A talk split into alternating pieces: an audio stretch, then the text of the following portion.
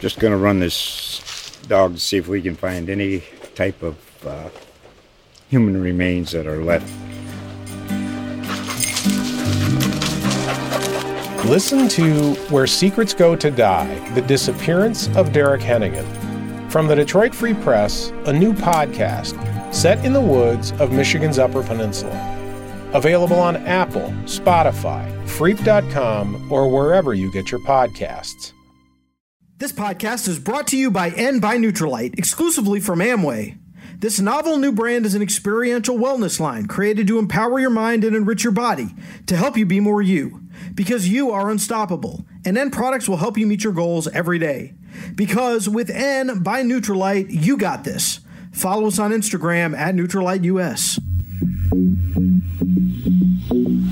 It's Inside the Amway Coaches Poll from USA Today Sports, the college football podcast that gives fans the inside scoop on who's moving up, who's moving down, and what's happening with all the big news of the week. Dan Wolken and Paul Myerberg will take you through this week's poll, interview coaches, and break down the sport like nobody else. Starting now. Welcome back to the Inside the Amway Coaches Poll podcast presented by USA Today Sports. I am Dan Wolken. Paul Myerberg is here as well. Later in the show, an interview with our colleague Steve Berkowitz and attorney Bob Lattinville to talk about the USA Today Sports annual coaches salary uh, package that we roll out every year and some very interesting developments in the world of coaching contracts. So we'll talk about that as we move along here. But uh, Paul, it was a day that uh, began with wondering whether Nick Saban was going to coach or not because he had tested positive for COVID 19, then he had tested negative, and he had to have three consecutive negative tests to coach. He did coach. Alabama ends up beating Georgia, pulling away in the fourth quarter. And as we sit here going through this week's poll, Clemson number one, they destroyed Georgia Tech. Alabama number two, Notre Dame up to number three. They squeaked by Louisville in kind of an ugly game, uh, 12 to 7, but uh, a win that Brian Kelly was pretty happy with. And then Georgia only down a spot to number four. But Paul, what did we learn about Alabama? What did we learn about Georgia? Uh, I thought Georgia could really defensively disrupt Alabama a bit, and they did for a time, but it just wasn't enough. You just you can't have your foot off the gas against this Alabama team because they can just score on you so quick. Yeah, you can't beat 2020 Alabama playing 2011 Alabama football. And not to say that Georgia is that old fashioned, but um, I think the big takeaway for me last night is um, you're going to need to run with Alabama to beat them because they are the utmost example of this, uh, you know, revolution of offense that has taken over the SEC.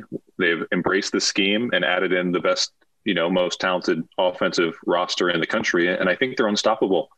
Um, certainly, with any defense, Georgia entered the game leading the nation every single statistical category, and not like after playing you know, Louisiana Monroe. I mean, they played three SEC opponents and still led the nation in yards per play, yards per carry, and yards per game allowed.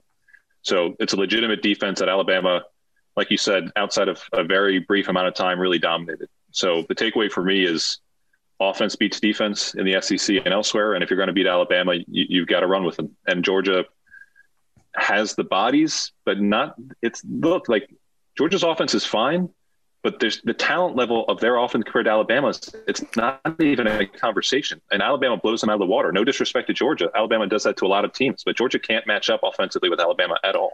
Well, that was my big thing. I wrote it in the takeaways column that I do on Saturday night. And as good as Georgia is, just the difference between the two teams in terms of skill players is is massive. Um, Georgia's got good skill players but Alabama's got great skill players and a whole bunch of them. And they find the matchups with those receivers. I mean, you saw early on in the game, you know, even the first touchdown, John Metchie gets matched up on a linebacker. That's that's it. Like it's over. The play's over at that point. It's touchdown every time. And Sark is finding those matchups. And if you have even one little letdown, you're going to be getting the ball back because it's seven points on the board. And uh, Georgia, they were up 24 17 late, late in the half. Alabama gets uh, a 52 yard field goal right at the end of the half. A little bit controversial because they got a second back on the clock. Although I didn't think it was that controversial, I thought that was a legit, uh, legit call. But you, you start the second half, Georgia punt, punt, interception, interception. Alabama punt, touchdown, touchdown, touchdown. So if you can't keep pace, if you can't continue scoring the ball, you're you're going to lose. And you know the one thing that uh, we've talked about on this podcast before is Stetson Bennett for for Georgia, good, solid player, former walk on. But you don't want to put Stetson Bennett in a position where he's throwing the ball 40 times against Alabama, 18 for 40, three interceptions. There's just a ceiling when when he's the quarterback, and you know maybe this will be an opportunity for for Kirby Smart to reset and and try to work JT Daniels in there. But I, I just and again, no disrespect to Stetson Bennett, but I think if he's your starting quarterback, what's going to be different the next time you play Alabama? Yeah, and I think you're right that you're going to have to throw, I mean, 30 plus times to beat Alabama. That's the only way you're going to beat them. Um, it's just not possible to do anything else um, and run with this offense. Uh, a couple, well, first off, the call at the end of the first half was obviously right. You have three seconds, you can spike. I thought Georgia didn't decide the game, but I thought Georgia, there were a few calls that went against Georgia on defense oh, yeah. that, that did impact the complexion of the game. Doesn't mean that I think they would have won. They weren't helped at all overall by officiating. The pass um, interference call that was was just not, not a good. call. Not a good call. Not at all. Not and obviously, um, you know, and obviously that was a play where if you hold them to a field goal, it's a one score game. They Alabama scores a touchdown, it's a two score game. That's a big difference, but I don't think it decided the game. No, I agree with you. Um, so I, I don't think that I'm necessarily a Saban whisperer like I can I can like just look at him and know exactly what he's thinking. But we've all seen him enough to get an impression of his mood um, in terms of you know how he feels about his team's performance. Um, the the look on his face afterwards when he was being interviewed by CBS was like as happy a face that I think you're ever going to see Saban have outside of the national championship. So I think that um, the week that was for him, his own team's performance, um, against what he obviously, like any rational person, views as the team's biggest threat to win the SEC. I think Alabama's ecstatic about the way they played. And I think, in a sense, Saban's really happy about the play of the defense. You mentioned yeah, Bennett's three turnovers. Well. Yeah. defense did well. And I, and I think there's the recipe. Like, Alabama's defense is not is not 2011 12 anymore. Obviously, I, I don't think you could even have a defense that's that statistically dominant again in this era. But if Alabama's edge rushers and secondary are placed into a situation where they know what's coming, or at least they can attempt to dictate or predict the tempo, that plays into Alabama's strengths on defense. So when the ball gets rolling downhill against the Georgia with Stetson Bennett at quarterback, it's just ball game. And if you're not Clemson, that's that's just a recipe for losing. Because if you get into a shootout, I don't think anyone outside of Clemson is going to be able to run with Alabama. And that's it. And that's not unexpected. I mean, it's 2020 back last four or five years. Clemson, Alabama. It's they've separated themselves, in my opinion. I don't want to dwell too much on Saban coaching and how it all happened, but it does sort of bring something up that is worthy of discussion, which is okay, Saban tests positive for COVID on Wednesday. He's asymptomatic. He feels fine. He gets the follow up tests Thursday, Friday, Saturday morning, all come back negative. So it appears it was a false positive. And you know, when you look at how this season is playing out, and again, false positives happen. No, no issue from where I sit that, that he coached. Okay. But all of college football is, is being hamstrung by this contact tracing issue where you know somebody comes up positive on the team and then everybody they had close contact with has got to be held out for in some cases like two weeks 10 days and that's impacting a lot of teams' ability to play. It's making the season very, very difficult. I sort of wonder, like, okay, well, if Saban can coach after three negative tests, why are some of these players not allowed to play and and they may never come up with a positive test. You know that that that I think is the fallout of this that that will get some some conversation in the coming weeks. Yeah, um, like you said, I don't have a problem with him coaching, um, but at the same time, even this process to me, the last couple days, it's just a reminder of, of you know, this is going to happen. Big Ten, Pac-12 starting up. This is going to happen. Coaches are going to get catch this COVID. Jeff Brohm got it. Um, he's sidelined indefinitely. Dan Mullen, Purdue, Dan Mullen. Um, so I'm happy that it was a false positive in that respect, but it doesn't to me say like, oh, we can take a deep breath and relax. It's a false positive, uh, and we've we've got to be very wary for the simple fact that no coach, in my opinion, has been as open and as vocal and as walked the walk in terms of backing up social distancing, wearing a mask, and those restrictions um, than Nick Saban. So uh, we just all need to be wary and and be prepared for, you know, the next time a coach of Saban's caliber has a positive test, that it's not a false positive. So that's the reminder for me that we can't relax or take it easy at all. Clemson, number one in this week's poll, they handled Georgia Tech 73 7. One of the surprising things to me in digging into this game a little bit, it's the first time in Trevor Lawrence's career he has thrown for over 400 yards. I, I don't know that a lot of people would know that off the top of their head. Yeah, well, it's like uh, he's played in the fourth quarter like three times. That's so true. That's the that's problem, true. and they're always winning by a thousand points. Um, I got the game notes to me yesterday, like a lot of us from um, Ross Taylor at Clemson. The game notes were like one of those receipts you get from CVS, where it just like It keeps keeps going and going, and yes. going and going. It was like first time Clemson has done this, first time this, this, this. Um, Georgia Tech is a mediocre team to worse, um, and Clemson. I don't know how. Like Alabama beat Georgia. I don't know how you could look at Clemson on Saturday and be like, "Oh, yeah, they're the number two team in the country." So the way to stay number one is to have the largest margin of victory in the history of the ACC. Well, and they have 52 out of the 62 first place votes right now. All right, Notre Dame, number three. Uh, anything worrying about the fact that they really never put away Louisville? It was 12 to 7. It was a game that um, they were actually behind for, for a little while. Uh, and they just had to sort of grind it out. You know, they did get a touchdown um, in the third quarter that, that, that put him in the lead, and and that was that. But uh, just kind of a you know just kind of a sticky game. Yeah, listless. I'm a little sluggish for Notre Dame. Um, it's not an issue for me. Louisville's better than their record. Um, every win is is golden when you're trying to make the college football playoff. Obviously, if you want to like, there, there are two things. Number one, I don't think Notre Dame's the third best team in the country. I don't think they've shown that whatsoever. They're top ten. I don't know about number three. And obviously, you know, they got to play Clemson in, in a couple weeks, and that doesn't really give me a whole lot of confidence. But they're four zero, you know, and I think Notre Dame is is on track to get a New Year's six. I think pretty easily as the second best team in the ACC, and uh, maybe give Clemson a game. I don't know, but I don't put too much stock into just one Saturday for Notre Dame. All right, as you mentioned, Georgia number four, then a bunch of teams who didn't play. Maybe that's the way you move up this year is just not playing. Ohio State number five, Oklahoma State number six, Penn State seven, Florida eight. Their game against LSU got postponed because they have a bunch of COVID cases. A&M back in the top 10 at number nine. They were number 11 last week. They did not really blow out Mississippi State 28-14, but it was uh, the kind of game where it never felt like they were in trouble whatsoever. Mississippi State scored one offensive touchdown. This is now three offensive touchdowns for Mississippi State in the last three games since that LSU blowout. So uh, the Pirate is uh, taking on some water here.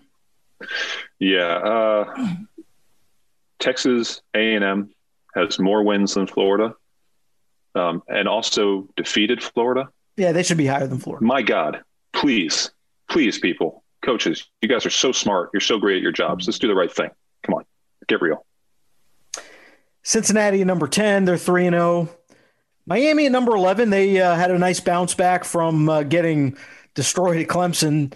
Uh, they beat Pittsburgh 31 19. I will not mention the fact that you are the charter member of the Pitt bandwagon that is now uh, overturned like the Sooner Schooner last year. Yeah, it's not good. Uh, let's talk a little bit about BYU. BYU at number 11 this week. Um, they played on Friday night. They beat Houston 43 to 26. They had 478 yards of offense. Zach Wilson threw for four touchdowns, 25 out of 35. BYU's 5 and 0. BYU has got a schedule that is going to give them an opportunity to run the table. Uh, Texas State, Western Kentucky, uh, the tough one at Boise State on November 6th, North Alabama, and San Diego State. BYU could go undefeated. What do you do with BYU if they go undefeated? And how much are you enjoying the fact that that they seem like they're a really good team? Yeah, it's been fun to see BYU like be the BYU that we grew up with and just kind of pitch and catch it. Um, if they're unbeaten and Cincinnati's unbeaten, it, it doesn't matter. I mean, they're not going to leapfrog over Cincinnati. I, I, don't even think they'd leapfrog over a one-loss well group, uh, you know, American team. Well, I, you have mean, to remember. Yeah, go ahead. No, I was just going to say you have to remember they're not eligible for that group of five. No, of course spot. not. I'm just yeah. saying for our coaches poll. Like, I, I don't think in the coaches poll, regardless of the of the playoff picture, in terms of the top group of five team, um, they'll never move ahead of Cincinnati. And and I think you know a one loss uh, American champion or a one loss Mountain West team would still have achieved more than BYU, unless BYU Boise's one loss comes to BYU. Um, but they're a really good story. That's a really good uh, quarterback story in Zach Wilson, who is kind of rising in national notoriety. He's still not in the Fields, Lawrence, maybe Mac Jones class, but um, I hope people watched him on Friday night because that fourth quarter was uh, a really good performance by him, really good showing from the Cougars. Oh no, there, there's no doubt. I mean, look, uh, BYU's gets a lot of eyeballs because they play at funky times where they're the only team on. So um, they will have plenty of people watching every game, and it's only going to pick up steam as they remain undefeated. So now we get to number 13, North Carolina. They dropped from number six last week. They lose at Florida State 31 to 28 in a game where they were behind 31 7 at half. And they made this semi furious rally and uh, certainly had a chance to, to drive down the field and, and win or tie the game. But uh, three dropped passes at the end, just flat out drops, and, and it was over. Florida State wins. Um, look, there's a little bit, I think, of water finding its level aspect to this. I don't think anybody thought North Carolina was the sixth best team in the country. But I was surprised that Florida State was able to do this. And full credit to Mike Norvell and his staff for coming a pretty long way from early in the season where they just looked awful. They they looked solid on both sides of the ball in this game.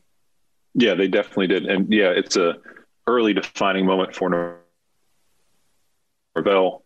And um, credit to him, not just for the preparation, credit him for taking a chance on Jordan Travis, you know, the yeah. Louisville transfer, who a lot, I, I, don't think anyone really, unless you're really tuned into the program, which I hope uh, some of our listeners are, I, I, don't think anyone truly took his situation seriously as a potential starter.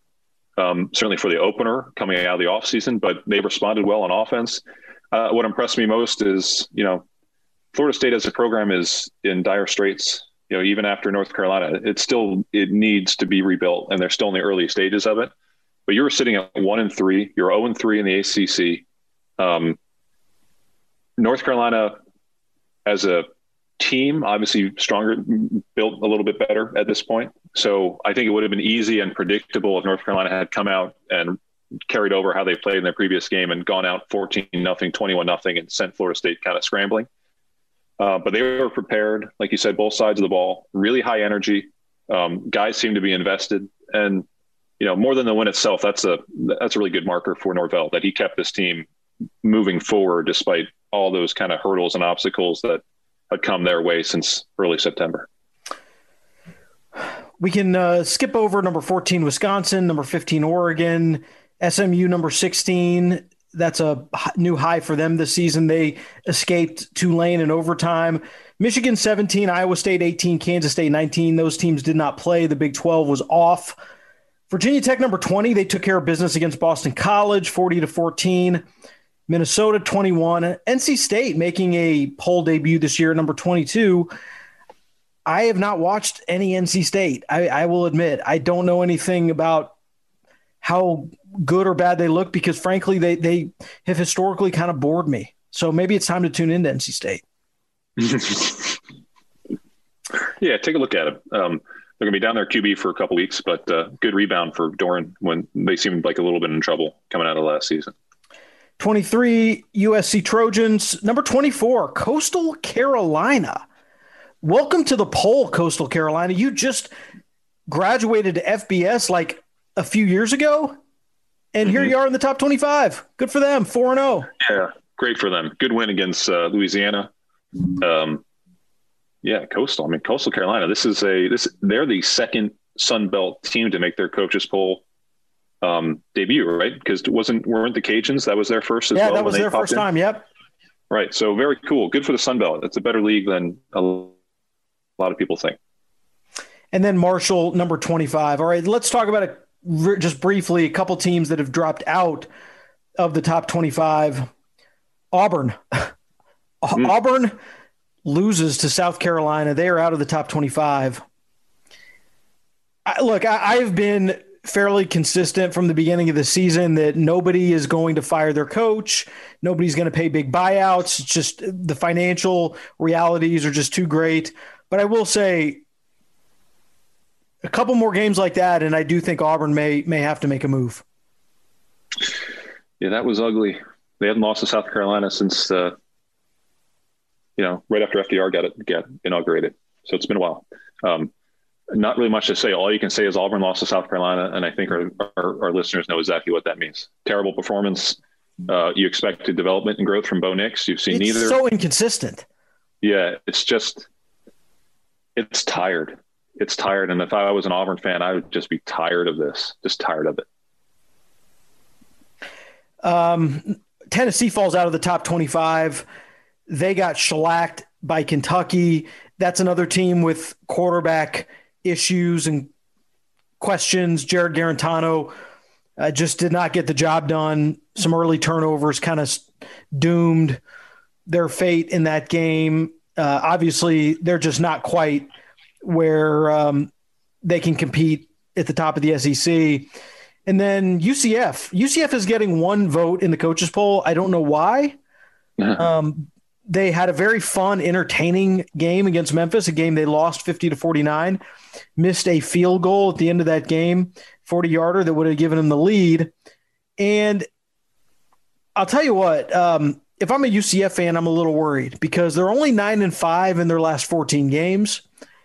They seem to be gradually backsliding under Josh Heupel. And they had an incident at the end of the game where the kicker misses the field goal, goes to the sideline. He's upset. He's punching the wall. And then the backup quarterback comes over and says something to him and he goes nuts and like comes after him. And there was almost a fight that broke out on the sideline. To me, that's a, that's a big red flag. Like just the culture at UCF. What's going on there? Yeah, this is my, um, that's a huge concern. The win loss record, the downturn, obviously concerning. The defense the defense. Like here's my problem. It's very specific, but this is this is a coaching problem. UCF in the second half, first drive, 75 yards, touchdown. Second drive, 71 yards, ends in a fumble, but they were about to score. Fourth drive, touchdown. Fifth drive, touchdown. They get the ball back. They're up by five points, okay, with three minutes left, 340 left. Up by five. All they've done for the second half is just move the football, dominate the clock, and score. That's all they've done run the ball, run the ball, pass, punt. It's it, it's just it's predictable because coaches get into a shell when they're in this kind of situation. But to me, that's just a lack of awareness about what you need to do to win the football game when it's 49 44. Um, it shows that you don't have confidence in your guys in the end to just deliver like they have been the entire game. And I think that reflects really poorly on Heupel, who, in a number of ways, that those decisions lost the game for UCF because if he had just stuck to his script and not play the equivalent on offense of a prevent defense, I think UCF wins that game. So missed field goal, whatever. I thought Heupel took the game away from his offense when they had a chance to put it away with like three minutes left in the fourth. Absolutely, yeah. But that's the thing is when you don't have a good defense, the margin for error is so small and it just seems to be really small for UCF. Maybe some of the breaks that went their way in previous years aren't going their way now, and uh, they're they're out of the race really for the AAC title no, at this done. point. So, mm-hmm. uh, but that was uh, definitely an entertaining game, and uh, good job by Memphis. They had lost to UCF 13 times in a row. Before winning that game. So I, I know that. I didn't good. know that. Yeah, that was wild when I saw that on the screen during the game. I had no idea. So yeah, and a lot of those games have been crazy, like close. Mm-hmm. You know, so Memphis was certainly due, right? Yeah, for sure. So yeah, they had like combined 1,100 yards passing that game. So a lot of fun, but uh, certainly winnable for UCF multiple times. Very winnable. All right, let's uh, talk to Steve Berkowitz and Bob Lattinville about some coaching contracts. Yeah, let's do it. Inside the Amway Coaches Poll from USA Today Sports. Positive mental attitude leads to good performance and success. Let the sunshine in and improve your overall attitude with N by Nutrilite Rays for Days Vitamin D Sunny Gummies. They're rich in vitamin D plus saffron to help offset the negative effects due to lack of sunshine. So have a sunny outlook and enjoy. Plus, they're vegetarian friendly and free from all the nasties of artificial colors, flavors, and sweeteners. Change your attitude with N by Nutrilite Rays for Days Gummies.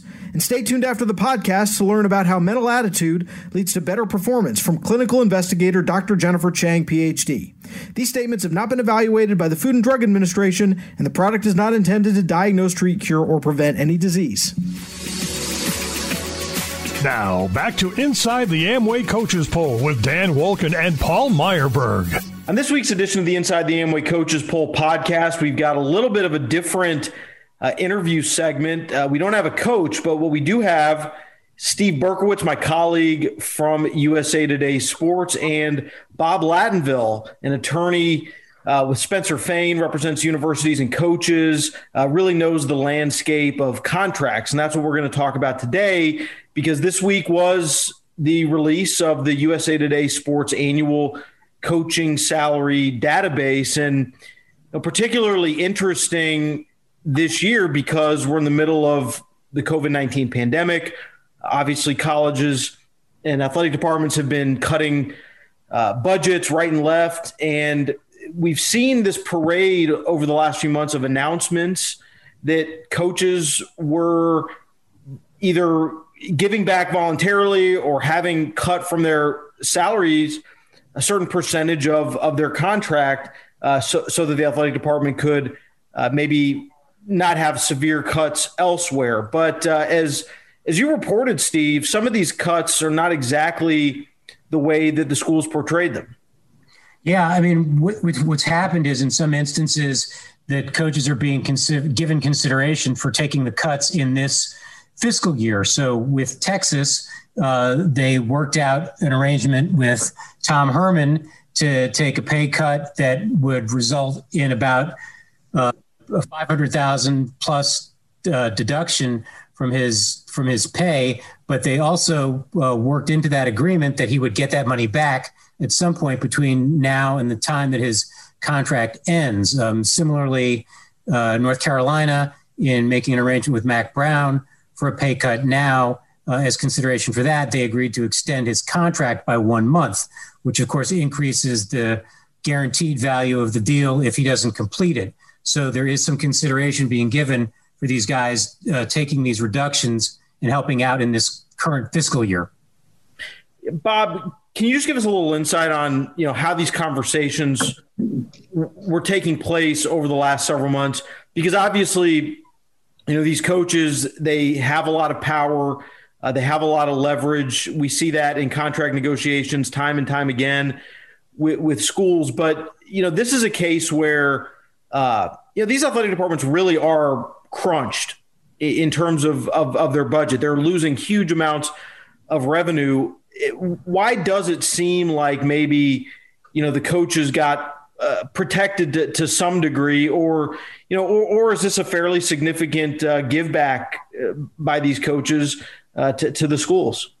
Yeah, that's a great question. I, I would say this just in summary: the, the give backs aren't ceremonial, but at this point, it doesn't seem like um, they're going to be uh, a material uh, drop in the bucket when it comes to the COVID related deficit. And right. so that begs the question what, what is that? And so when you think that most, Steve talked about fiscal years with, with Texas, but you think about like, most schools' budgets are usually getting wrapped up around March and April. And we were at the, you know, the advent of, of COVID in the United States. So understandably, there's some panic there. And you're thinking, all right, well, by the time fall rolls around, we should be okay. We should be get, getting back to playing football. At least that was the prevailing thought at, at that time. And so you just assumed that you know that there was going to be enough conference money there to cover the coach's salary. But as we got further along, that looked to be in jeopardy. So I would tell you this: it, it kind of went like this: it was ebb and flowed. So in in April and May, we are setting the budget. Like, all right, well, it looks like we might have to ask our coaches to to to take a pay cut. So they started having those conversations. They didn't say it was for sure. There was a spike in COVID related not only deaths but but infections, and then so those conversations got more seriously, and they roughly set the mark at that point, anywhere from between five and like twenty percent. And then, you know, most recently we've got most of the conferences playing, particularly the Power Five. So, you know, how much money they're going to they're to get, they don't know. So, how big is the is the COVID deficit? So, I would tell you, it, it was so much more art than it was science. And but I would tell you, probably the uh, the cuts that they made, although not ceremonial, are going to be essentially throwing pennies at dollars when you look at what the, the deficit is. How difficult are those conversations? Because we know that coaches, you know, they have agents and uh, agents are very skilled at, at negotiating. It, it's been said, I think, in our industry in the media a lot of times that these athletic directors are are basically just sort of ill-equipped you know, to to do negotiations like that. There are some schools that, that have actual contract negotiators uh, for these deals. Very very few. But when you're in this environment, just how tough is it to ask somebody to take less money? It's it's difficult. I think two of the, the most difficult things that athletic directors do, and they're the probably most important, is one, ask people for money, and then ask coaches to take pay cuts. Those are the, the two most difficult things that, that they do. But I would say, at least in, in my experience this summer, and I'd say in maybe 15 different instances, I was on the coach's side, and probably five or six, um, myself or our, our, firm represented the university. Um, there wasn't there was an expectation that it was coming, and then the question was, as always, the devil's in the details. So if I take a pay cut, how does that affect my 403b contribution or my later on retirement benefits? Or am I better off from a tax perspective taking a pay cut or making a contribution to the university's athletic fund, but whatever it may be. So once everybody recognized that there was going to be some belt tightening, particularly when they saw other folks in the athletic pro- program that were either let go or furloughed, taking a 5, 10, or 15% pay cut seemed like a, a good deal. So is the story outlined basically a lot of these schools – when they said, okay, we're going to reduce some of these or, or, have a 20% cut in pay for this year, the 20% is based on the, the, the, the base salary, which is smaller than the total package, which in many cases is paid for by a private university fundraising arm. What is the reason or what's the incentive for, for either Bob or Steve? What's the incentive for the school uh, to, to do it that way? Is it just you know, trying to stay, you know, to curry favor with with the coach? Well, I think if depending on how you're how you're dealing with it, it you know, it's either trying to actually you know get back some significant dollars, or you know, I think there's obviously some uh, PR value in doing it. Uh, you know, in some instances, some of these reductions were taken against only the base salary. In some instances, they were taken against the total the total package. I mean, I think it's sort of how you want what what are the dollars that the school is trying to get back, and then sort of working it from there about what's the best way to sort it out in the end. Uh, there were also instances where coaches were taking percentages of pay for fixed periods of time, some of which are already done. Uh, others were going to be lasting throughout uh, the entirety of the school's fiscal years. And for the most part, the school's fiscal years are different from the coach's contract years. So there were a whole bunch of different ways that that schools were, were going about it um, and packaging it in a in a bunch of different ways. And I think you're going to continue to see that uh, go on as we keep going forward. That they're going to continue to see this. The uh, uh, the Wisconsin State Journal uh, just yesterday reported that at Wisconsin there will there the school is seeking additional reductions from Paul Chryst and Greg Gard and their athletics director uh, Barry Alvarez because those those cuts were supposed to uh, come were supposed to stop being in effect in November and the school now appears apparently wants to continue those reductions through February. So this this is going to continue to be a moving target.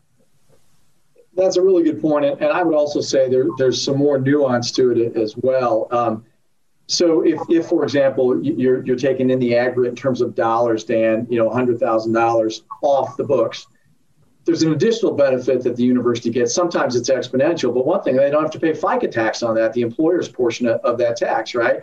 So, but often if I represent the coach, I'd much rather them take the deduction from the other compensation or the supplemental compensation is how Steve and I refer to it in the methodology, because oftentimes it's the base compensation that is the number, the multiplicand against which the 403b contributions are measured, right? So if I'm on the other side of the table, I'd rather take it from the supplemental comp as opposed to the base. And sometimes, depending upon the retirement plan, the 403b plan, they merge the two for purposes of, of the uh, con- contributory uh, payment. But it, it just kind of depends. And it, it, as it sounds cliche, but it's true. Every university and every coach is different about that. So it's not just the nominal amount. There are tax consequences that add to uh, how much someone is saving or how much someone is losing. One of the great things about the annual coaches compensation package that we do in USA Today Sports every year is that if you follow it year by year, you can really see how the industry has changed, how the budgets have changed, how the coaching salaries have es- have escalated. You know, I remember two million dollars was a benchmark, and then all of a sudden, you know, th- that benchmark gets raised and raised and raised. I remember the one year I wrote a column. Every coach in the SEC West was making four million a year, you know, and then now that's a little bit passe. Uh, from what you guys have been able to ascertain, do you think that COVID is a one year disruption in the chart line, which has been going one direction for years and years and years? Or do you think that there is going to be a period of leveling off because these mega contracts might not make sense in a post COVID world? So here's here's my my thinking on on that. Um, I, I, think just just like the stock market, it, it's a correction. Um, but I do think that salaries ultimately will escalate. But I but I think that they the structure of deals will change a little bit. Here's my thinking on it. I think you'll see a lot more performance based pay. And not pay just based on random performance. It has to be performance that's tied to some sort of revenue generating model. So you just don't get you know, an extra 10% for going to a bowl game when the bowl game costs you money to attend. It's got to be a circumstance where if you achieve this level of performance, it's tied to a revenue stream, and we're going to pay you based upon what we determine your contribution is to us gaining that revenue. I think college football teams are going to get a lot more, and, and athletic departments are getting a lot more circumspect about about that, and they're going to tie a performance to revenue. And so, if you're talking about you know professional football coaches, you don't see a lot of bonuses for a host of reasons a lot of times, you know, the, the GMs will say, hey, look, do I really have to pay uh, you a bonus for you to perform at your highest level? Because the fact of the matter, if you didn't, you know you're going to get fired, right? But I think in college, that's how they're going to make up the difference. So I don't see as much as much guaranteed money. I don't see the payouts being as big, which is another thing that Burko tracks. But no one does a good job on that, and that's really really important. That's your guarantee. I think those numbers are going to come down, and I think you'll see maybe in the aggregate the same or increasing numbers, but the structure of the deal will be different. Yeah, Burko, what do you think? I think it remains to be seen. It's going to be how long does the do these financial impacts last for the universities? Uh, Brian Hainline, who's the chief medical officer for the NCAA, uh, was saying today on a on a uh, as part of a panel discussion that was presented by the Aspen Institute, and I was just writing a story about this as we were getting ready to do this. Uh, Brian Hainline is, is you know was articulating the idea that these financial impacts are going to be felt in college sports through tw- into 2023. And so, you know, if, if you have that kind of a lingering impact, yeah, I mean, it, it, you know, you may begin to see uh, these kinds of, of impacts uh, linger in coaching contracts that get negotiated between now and then. You know, what happens with deals that are currently in place and call for certain uh, increases, I'm not sure that there's going to be a lot that the schools can do about that, and that's going to continue to you know drive those those the value of those contracts up. Uh, but what happens with new contracts? That you know that may be a little bit different ballgame, like what Bob was talking about. And of course, this is all happening within the context of name, image, and likeness legislation filtering its way through the NCAA and through Congress. At some point, those two things are, are going to meet. The NCAA is uh, just petitioned the Supreme Court uh, to hear an appeal in the Alston case. And you've got, it seems like, more interest on Capitol Hill in building some sort of regulatory framework for college sports that would be fairly comprehensive, even beyond name, image, and likeness. And when you hear the way some of these senators and congressmen talk, uh, the issue of coaching pay does come up. And you know, is there a way to, to regulate through legislation the way that that schools allocate those funds? Um, how much are schools worried about that at this point? And is there anything that that is potentially on the horizon in a in a regulatory package that would deal with coaching salaries? Well, it would. It would and Bob will know this better since he's a member of the bar. Uh, uh, uh, but it would seem to me that if if Congress is that concerned over college coaches' pay uh, and and how you deal with that, then you grant the colleges an antitrust exemption for the purpose of regulating compensation. Um, you know that you, you, they're not schools aren't going to be able to do that on their own. Uh, but if you're if you have a law to that effect, then yeah, you can. The issue is going to be trying to make sure, okay, if if Con- you know, Congress is fine, we'll give you that ability to cap compensation. What are you going to do with the money? You're going to you're going to turn that money into something where the athletes benefit more, or that you you will enable athletes to get greater quote unquote compensation, or are you going to take that additional money and you know add another doodad to the locker room? Or are you going to actually turn more money back to the university? Will the uh, surplus of revenue over expense be such that the athletics departments could give more money back to the university as a whole?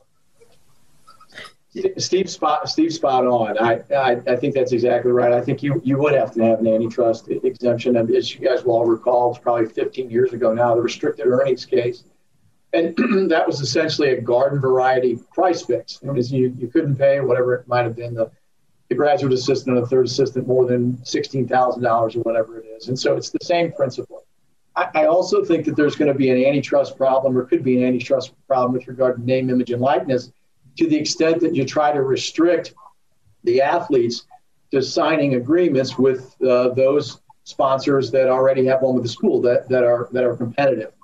You know, what's the way around it? Well, you probably borrow, or at least I, I think the way around it is to borrow kind of the professional sports model where it's a group licensing deal. I think that's that's probably something that also is Title IX friendly, which is something that um, that they're going to have to consider. And so probably regrettably for everybody but but the lawyers there are just a host of legal issues that accompany uh, NIL and I also think um, for, for, for what it, it, may be worth is there will be sponsors out there that do university wide deals that recognize and I'm sure they already have is like you know do I really need to sponsor head to toe the entire athletic department or can I just get three of the starters from Duke's basketball team and get as much traction, if not more, than paying for all the other non-revenue sports and, and pay a lot less uh, overall. So I think that's something that's going to have to be to be uh, worked out. Um, and and then there's a host of I think administrative issues that that deal with policing uh, potential recruiting violations. Um, but I, I do think, as as Steve suggested, in order for it to to really run like a a, a free capital market, um, you know, you're going to have to embrace that. Or if you're going to have restrictions, you're probably going to need some antitrust exemption in, in order for that to uh, to to place what what otherwise would be artificial restrictions on on that process. Yeah, I mean, because absent absent a governor on the, like a, a, governor on this deal on, on these salaries, there's inevitably going to be a college athletics program that decides it wants a particular guy and they're prepared to pay that guy whatever. And if they can find 20 boosters to each put up a certain amount of money, then and they want that guy, that's they're going to pay the guy whatever whatever that is. I think that I think that's exactly right. I think that's exactly right. And I and I've seen seen the arguments on on both sides of this. And one of my favorite people to talk about this is Jay Bilas. I mean, he's sharp guy, and I think he's he's really been at the forefront of pushing some much needed legislation along. But the but the one thing I will say is, I, I think most student athletes are, are kidding themselves, right? I, I was a average to terrible college football player, and the only people that care that that that I was playing were my mom and dad, and that's most college athletes. And so if you're like, you know, if you're a starter at Duke or maybe even coming off the bench on their basketball team, yeah, you've got some marquee value. But you know, if you're the the backup guard at State U, does does that move the economic needle for some sponsor? Not really. Maybe with regard to, to recruiting, but does it really matter who, you know, I, I would say not. And one of the things I think is important is you know, the, the, the, student athletes have to recognize that, in my opinion, they have, they have to. Uh, and most of the time I'm representing athletes, but I got my university cap on this time. They're not going to have the opportunity to benefit from their name, image, and likeness, but for the structure that the university set up. So, right now, they're not going to let them use the, the logos, the trademarks of the universities. But how about granting them that that opportunity and license it to them. Hey, look, if you're going to do a deal for whatever it may be, pay us a licensing fee somewhere between between five and as much as twenty percent. But if you if, if you're going to advertise for the local Chevy dealer, all right, well, we're going to let you wear the Mizzou patch, whatever it may be, but you're going to pay a licensing fee for it. And I think that's kind of a win-win. And it's also, I think, a, a recognition of the reality is, but for the fact that the university has gone to great length and expense to set up this opportunity for exposure. You'd never have that in another in another context unless you were a professional athlete. Last thing, and then we'll wrap this up.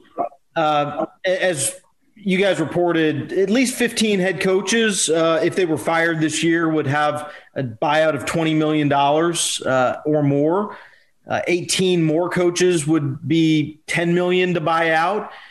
Uh, given this year, you know, or I should say going into this season, as I talked to sources in the industry, they were very skeptical that any school would pay that kind of buyout this year given the financial environment. But of course, college football being what it is, teams start playing, they start losing, the fan bases start to get anxious, the athletic director starts to take some heat.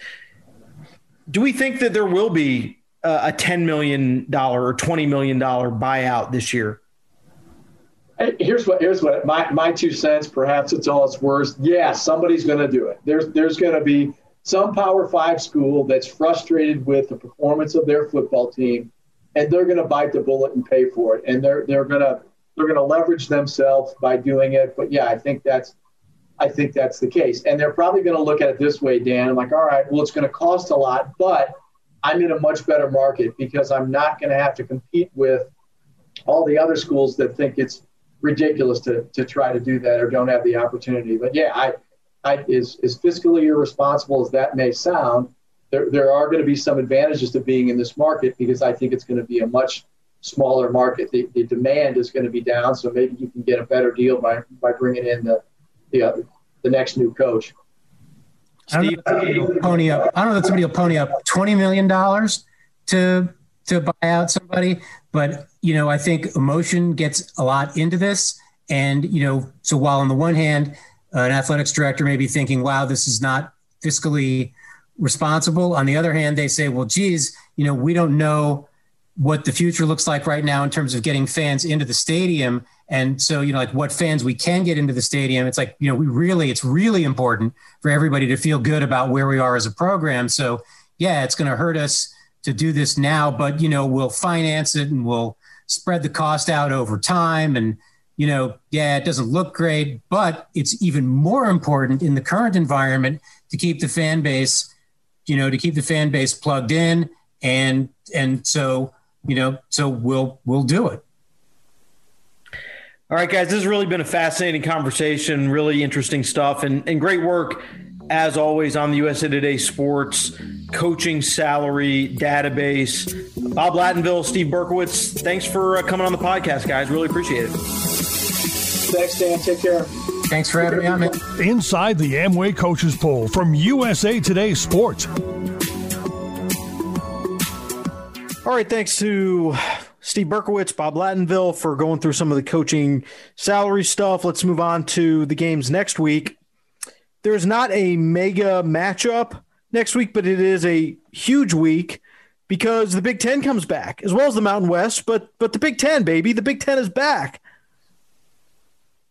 Yeah, and we get those 10 o'clock, 10 15, 10 30 kicks, um, which is big time because I don't know about you guys listening.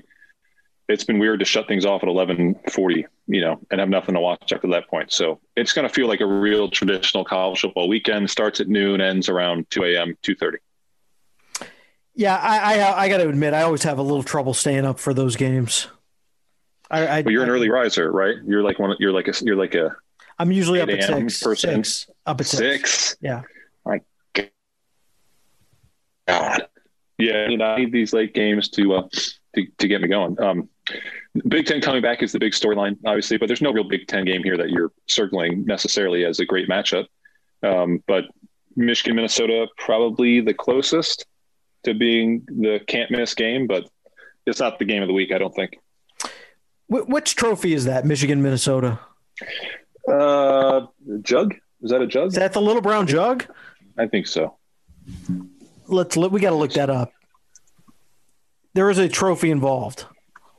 That is a little brown jug. Yeah, that's what I thought. Yeah, the jug is a real piece of shit. By the way, I mean, excuse my language. It's just a piece. It's just a piece of junk. Like you wouldn't. It wouldn't hold anything.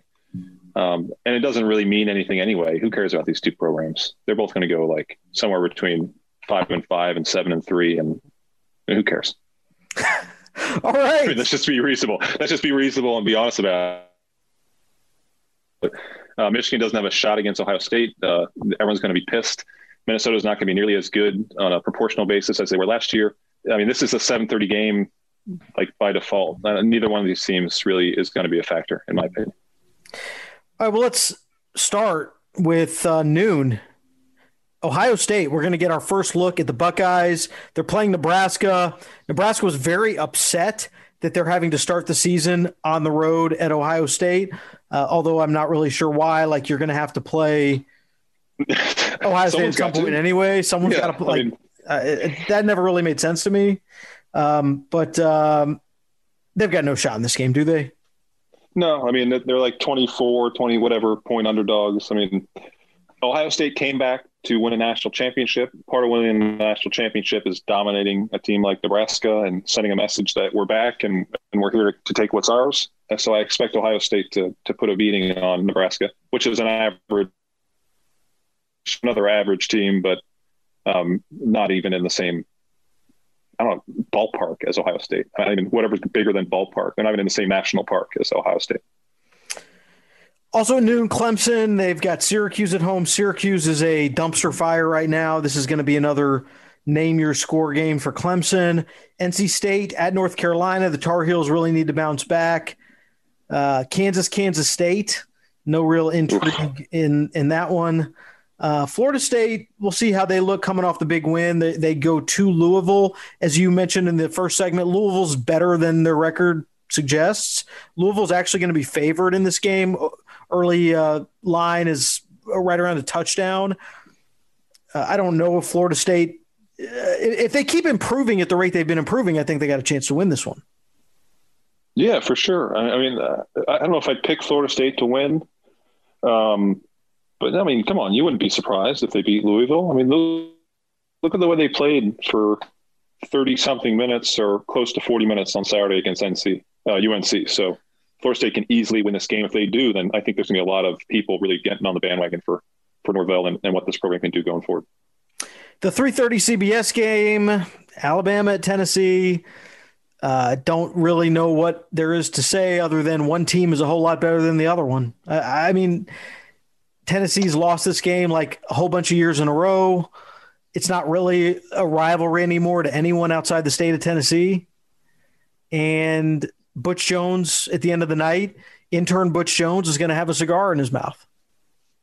Yes, yes, he is. Um, and that picture will be all over the internet. yeah, and it's still going to be a thing. This is not a good matchup for Tennessee. I mean, this this is this is the same thing we've said for years. This is going to be a loss. It's just a matter of how bad it gets. How bad it gets. I, I would like to say that Pittsburgh is going to beat Notre Dame. Oh God! In fact, I'm just no. going to say it. Pittsburgh no. is going to beat Notre Dame. This is going to be that kind of day. Pittsburgh is going to win 23 19. Notre Dame is going to be like minus three, minus two in turnover. Pitt's going to like miss two field goals and look terrible, but they're going to win. They're going to beat Notre Dame. All right, save the clip on that one. Um, 3:30 on Fox. Iowa State at Oklahoma State. Really, the first big test for Oklahoma State. Uh, they have been, I would say, a somewhat unimpressive three and zero. Oh. They got the job done against Tulsa, West Virginia, and Kansas. Those are three teams that are not nearly as good as Iowa State. What do you think is going to happen there? Yeah, I think Iowa State is is better than Oklahoma State. I don't. I think Oklahoma State like is their number whatever in our poll. Can you remind me? Well, I know we said it. Are they number six? No, Iowa State. Number seven. Oh, Oklahoma State. No, oh, Oklahoma no. State. Uh, you're going to force me to look this up again. I, I had it on my screen and then it. I could do it. I just I just don't know why I'm just keep talking. There. I'll find it in a second so I think Iowa State um, is a really good team. I think that they lost to a, to a to a good Louisiana team. That if they played them again, you'd expect Iowa State to win that. You know, eight out of ten times. Um, if I had to pick right now who's going to win the Big 12, I think it is Iowa State. Certainly with Kansas State losing Skylar Thompson for indefinitely and having to play a freshman QB, um, I think this is Iowa State's year. Um, Oklahoma State, it's it's just hard to peg them and hard to predict them. They've played nobody. They haven't had Spencer Sanders at quarterback. Um, they've done fine they haven't beaten anyone because I think Iowa State's just in a better groove and in a better rhythm than Oklahoma State that's had to play in fits and starts and without their stars. So I take Iowa State and Iowa State, if they're 4 0 in the Big 12, um, it would be hard to see even. I mean, they have tiebreakers against a couple other contenders. It would be hard to see Iowa State not reach the Big 12 championship game, in my opinion, if they're sitting at 4 0, having beaten the Cowboys on Saturday. You are right, by the way. Oklahoma State is number six this week. Uh, I forgot to mention a couple other noon games, and I just sort of glossed over them. Um, Auburn at Ole Miss. I would say sort of a sneaky big game for Auburn. Ole Miss lost to Arkansas. Their offense uh, kind of got exposed a little bit. Six interceptions from Matt Corral. Great job by Arkansas in that game, but um, I don't want to say there's a must win, but this feels like kind of a must win for Auburn you know, and then Oklahoma at TCU, I don't think that's the team you really want to play on the road when you're trying to find find your rhythm, but that's what they got to go do. Yeah, um, Auburn Ole Miss interests me because of the uh, the uh, car crash um, likelihood of just witnessing a disaster for Auburn. So that I'm greatly interested in that. Um, this is the Tuberville Bowl um, future U.S. Senator Tommy Tuberville, um, his for- two former SEC programs.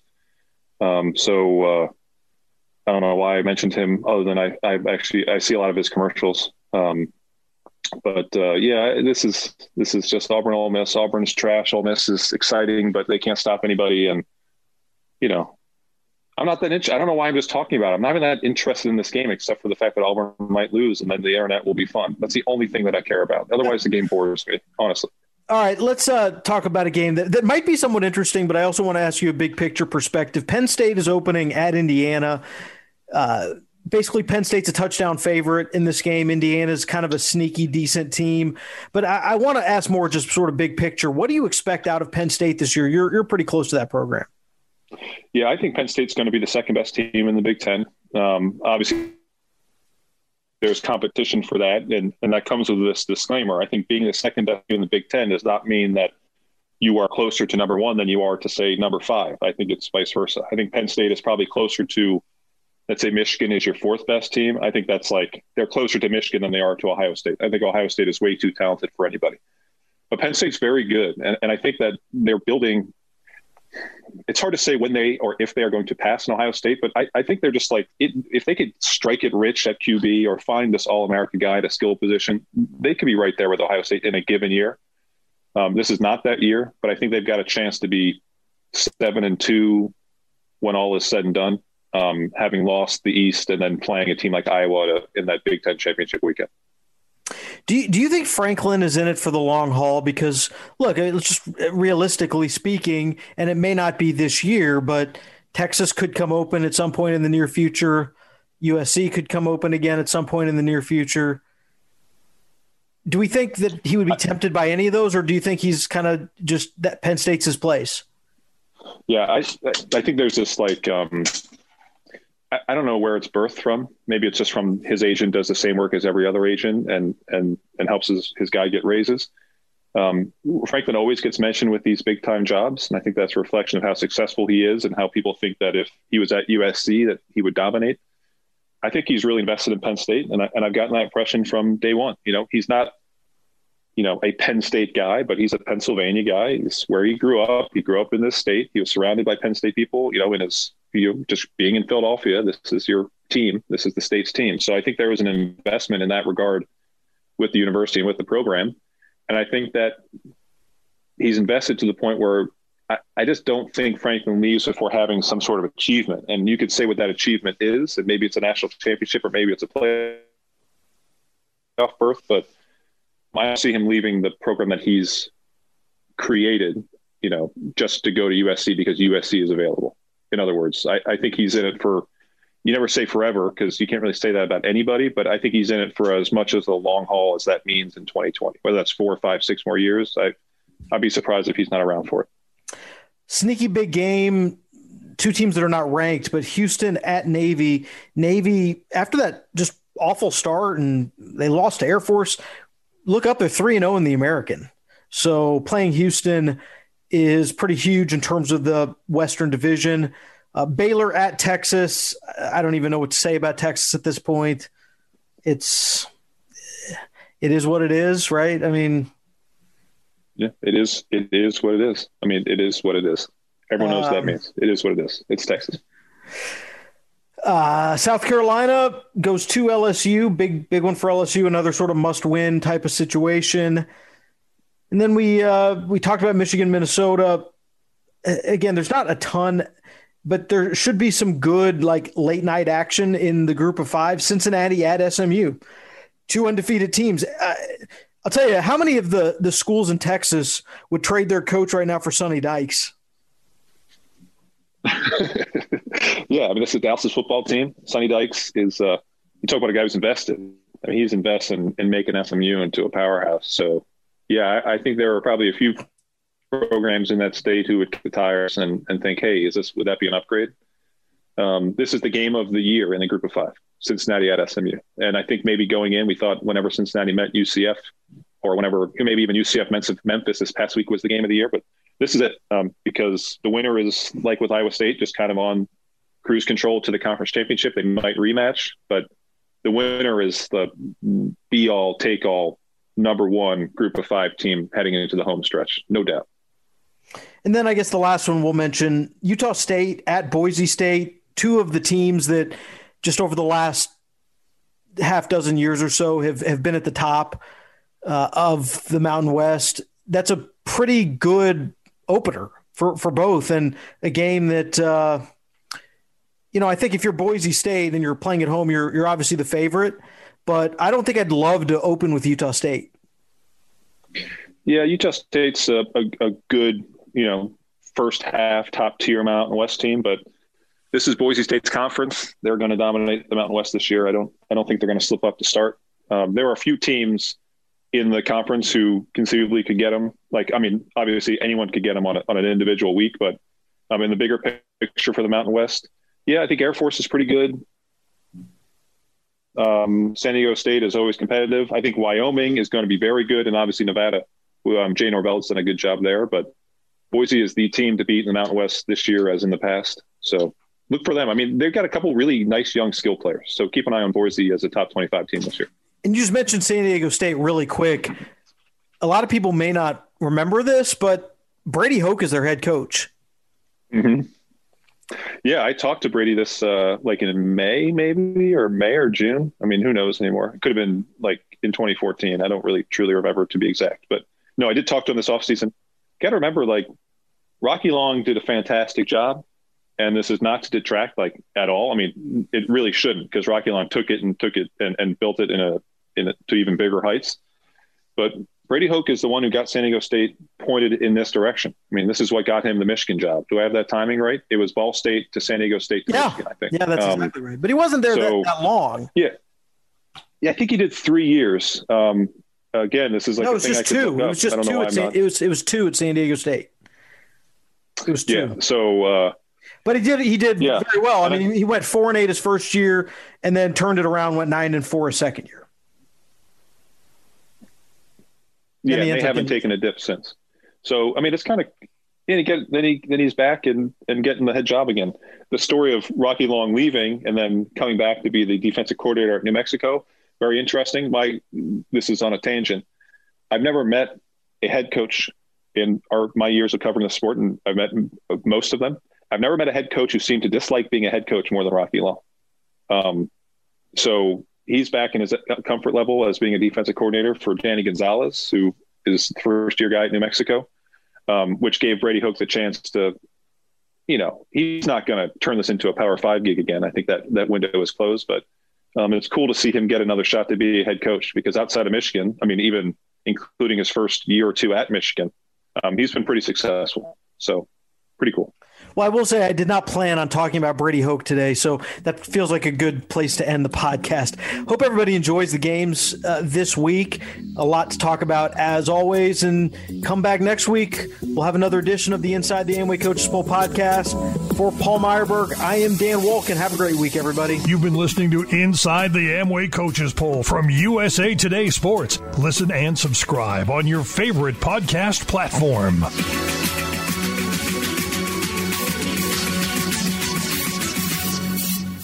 Hi, I'm Dr. Jennifer Chuang, clinical researcher and nutrition investigator. Ever wonder why football is mostly played outdoors? Good mental attitude leads to great performance. Spending too much time indoors and not getting enough sunlight is detrimental to good mental attitude. Humans were designed to be outside. Exposure to sun helps the body produce vitamin D, which regulates mood, helps healthy metabolism, and builds strong bones.